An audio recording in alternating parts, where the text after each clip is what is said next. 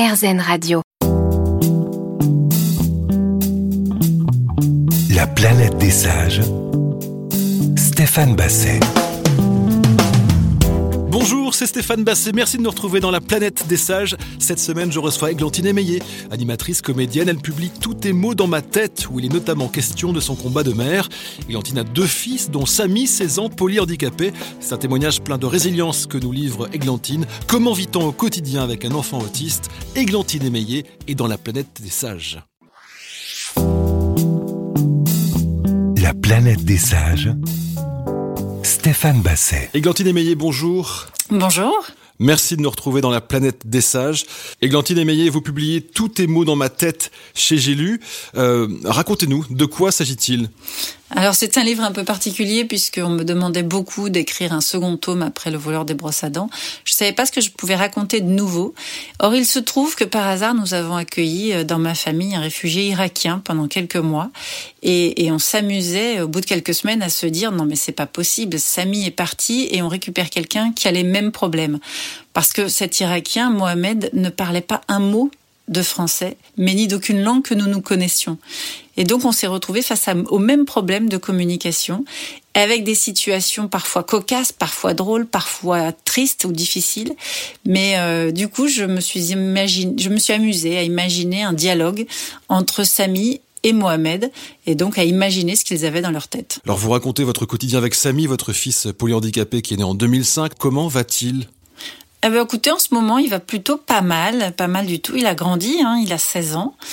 Euh, et euh, il vit dans une institution dans laquelle il est, euh, il a plus d'espace, euh, il a sa chambre à lui et en fait le calme qui règne autour lui font beaucoup de bien et on a de meilleurs échanges. Par rapport au livre, par exemple, paru en 2015, Le voleur de brosse à dents, comment comment a-t-il évolué? Est-ce qu'il y a une évolution? Oui, parce que euh, dans le livre de 2015, euh, ce voleur de brosse à dents, il vivait en permanence avec moi et son grand frère. Euh, il avait des prises en charge qui changeaient euh, régulièrement en fonction des éducateurs qu'on trouvait, qui ne tenaient pas. Euh, Samy a des troubles autistiques, en avait de très très sévères, très violents, et, euh, et c'était quand même la valse des éducateurs, ce qui est très instable pour un enfant autiste sévère. Donc par rapport à ce livre, oui, les choses vont nettement mieux. Il a, il a grandi, il est plus en prise avec le monde, il s'est apaisé. on communique beaucoup mieux. Et vous, comment allez-vous? Bah pas mal. J'ai réappris le sommeil parce que euh, parce qu'il me l'a pas mal bousillé quand même. On a passé euh, des années et des années à très très peu dormir lui et moi. Et malgré son départ, il m'a fallu encore des années pour euh, ne plus me réveiller toutes les deux heures. Donc aujourd'hui, je me réveille vers 5 heures. J'ai fait de gros progrès. Hmm. Qu'est-ce qui n'a pas changé en vous depuis la naissance de Samy? J'aurais pu vous demander qu'est-ce qui a changé, mais ce qui a changé, c'est pratiquement tout. Qu'est-ce qui n'a pas changé depuis que, que Samy est entré dans votre vie? Pas changé, je vous dirais euh, ma joie de vivre, sans doute, hmm. mon optimisme naturel. Euh, et, mon amour de mes enfants et même de, de mon aîné surtout. Marco, qui a 19 ans, c'est ça? Oui, c'est ça. Alors je recommande par ailleurs votre documentaire Mon fils, long combat qu'on peut retrouver d'ailleurs sur YouTube puisque c'est là que je l'ai trouvé. Euh, il y a notamment un passage dans votre film où vous dites ce qui me rend triste avec Samy, c'est qu'il ne connaîtra jamais l'amour. Mais peut-on encore savoir si c'est le cas? C'est vrai que je n'ai pas de certitude à 100%. Mais euh, d'abord, il vit dans un endroit où il n'est entouré que d'adultes, de, personnes plus âgées que lui, euh, et puis euh, et de et de d'autres personnes qui sont aussi handicapées que lui. Est-ce qu'il, c'est vrai après tout, peut-être qu'il pourrait tomber amoureux, mais il n'est pas tellement en relation avec les autres. Euh, c'est le seul des résidents qui va pas beaucoup dans la pièce commune dès qu'ils sont là. Euh, ça fait trop de bruit, ça le dérange, donc je, la rencontre chez lui n'est pas quelque chose d'évident. Donc je ne hmm. suis pas sûre non je, je ne sais pas. Vous avez raison, je n'ai aucune certitude, mais j'ai des doutes. Vous avez grandi dans une famille nombreuse avec huit enfants, au gré des affectations de votre papa qui était haut fonctionnaire. Euh, est-ce que cette vie qui était probablement un peu agitée, faite de reconstruction, ça vous a permis de mieux appréhender cette vie de mère inattendue? Alors sûrement, vous avez raison. Une chose est sûre, c'est que l'enfance que j'ai menée a nécessité un sens de l'adaptation formidable que j'ai gardé. Je, mes frères et sœurs, pareil, on, s'adapte un peu à, à tout et à tout le monde aussi. Et je pense que sans ça, j'aurais sans doute beaucoup plus de mal à vivre ce que je vis depuis 16 ans avec mon fils. C'est pouvoir s'adapter à une personnalité totalement différente et puis, et puis à la vie mouvementée. non, non, je pense que cette enfance m'y a aidé. On se retrouve dans quelques instants avec vous, Églantine Meillet. On va parler de votre parcours professionnel, bien sûr, de votre vie de mère et puis de ce combat que vous menez depuis 2005 maintenant pour Samy. Vous êtes sur RZN Radio, c'est la planète des sages. À tout de suite. La planète des sages. Stéphane Basset. Églantine Meillet est avec nous cette semaine sur RZN Radio dans la planète des sages. Naturellement, c'est une question que je pose généralement à tous mes invités. Êtes-vous une sage, Églantine? Oh là là euh, Alors on disait, on disait de moi quand j'étais petite que j'étais euh, la sage de la famille parce que j'étais moins remuante. Euh, j'étais très très sage à l'école, à la maison, obéissante. Est-ce que je suis sage aujourd'hui? Je dirais pas ça. je dirais pas ça du tout.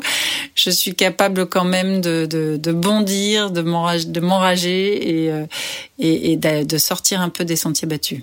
Donc, euh, mais en même temps, j'ai oui une expérience qui, qui, qui, vous apporte quand même un peu parfois de sagesse. C'est intéressant. Est-ce que c'est ce qui vous a le plus changé euh, c'est d'avoir appris la patience? Alors pour le coup, je vous dirais que je crois que j'étais naturellement assez patiente. Euh, mes copines me faisaient remarquer qu'avec mon fils aîné, je m'énervais jamais, que j'expliquais les choses hyper doucement, que j'étais d'une patience incroyable. Mais Samy a dû la renforcer parce que c'est sûr que là, elle est, elle est ultra nécessaire, cette patience. En revanche, mmh. il m'a appris à, à, faire preuve d'une énergie, d'une combativité que je ne me connaissais pas. Il m'a appris à, à monter au créneau.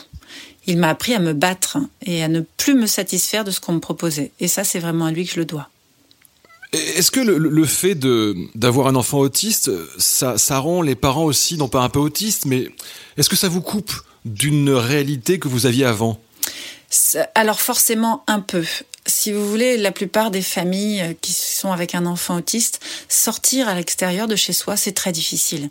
Parce que euh, l'enfant a du mal à gérer toutes les informations qu'il reçoit, le bruit, les visages qui passent, euh, tout. Et donc, vous avez souvent des enfants qui s'énervent beaucoup, qui ont du mal. Et puis, ils n'ont pas le même sens, les mêmes codes sociaux que nous. Vous sortez, vous avez envie d'aller boire un verre ou d'aller au restaurant avec un enfant autiste, c'est très, très périlleux. Il peut se lever à tout moment et attraper les frites qui sont dans la, sur la table du voisin. Donc, finalement, c'est tellement compliqué qu'on finit par se replier un peu chez soi et ne plus revoir que les mêmes personnes. Et, euh, donc voilà, on s'isole un peu. Euh, moi, j'ai dû, euh, je me suis forcée à ne pas trop le faire parce que j'avais un fils aîné qui avait besoin d'extérieur et d'autres choses. Mais c'est vrai qu'il y avait des jours où j'avais pas le courage, des semaines entières où, rester à la maison le week-end, dormir quand on pouvait et ne recevoir que la même copine bienveillante qui venait systématiquement, c'était plus facile. Alors on va parler de choses très concrètes pour nous permettre de mieux comprendre ce qu'être maman d'un enfant polyhandicapé veut dire. Vous avez appris que votre enfant était handicapé lorsque vous avez reçu la carte handicapée dans la boîte aux lettres. Avant ça, le mot n'a jamais été prononcé par les, le personnel médical que vous avez rencontré, par mhm. exemple. C'est très juste. ça m'a énormément choqué. Et Samy n'avait même pas un an.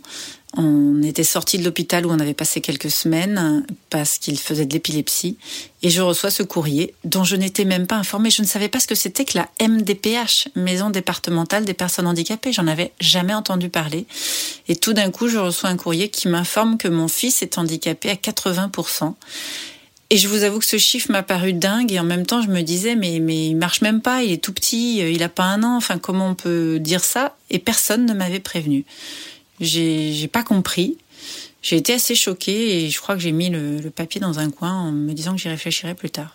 Quand ça vous tombe sur la, tête, euh, comment, comment réagir? Parce que, en fait, quand on lit vos témoignages, quand on regarde votre documentaire, on a le sentiment qu'à un moment, il n'y a plus personne au bout du fil. Euh, quand vous recevez ce courrier, par exemple, que vous vous dites, mm. d'accord, donc mon fils est handicapé à 80%, je ne sais pas très bien pourquoi 80, mais soit, euh, on appelle qui Qu'est-ce qu'on fait concrètement? Il faut qu'on comprenne euh, la détresse dans laquelle vous vous trouvez à ce moment-là. Bah, on est très seul en fait, parce que vous avez ce courrier et puis et puis rien qui vous dit quoi faire au quotidien. Vous sortez de l'hôpital où personne ne vous a parlé de handicap. Je me souviens juste d'une neuropsychologue qui venait me voir dans le service et qui me dit un jour, est-ce que vous avez conscience que vous partez sur une histoire longue? J'ai pas compris ce que ça voulait dire. J'y connaissais rien, moi, au handicap. J'avais jamais eu personne dans ma famille handicapée. Donc, ça n'a pas fait tilt chez moi. Il y a rien qui a résonné.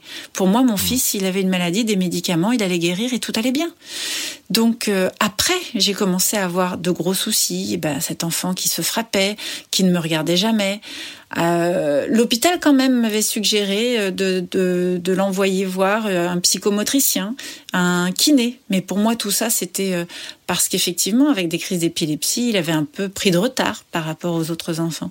Et même ces personnes-là ne posaient pas le mot handicap. Donc, je, je, je ne comprenais toujours pas. Et puis, face à ces soucis de comportement qui se sont avérés de plus en plus difficiles, ils criaient, ils se frappaient, bah, ces personnes-là, éducateurs, euh, psychomotriciens, kinés, ont démissionné.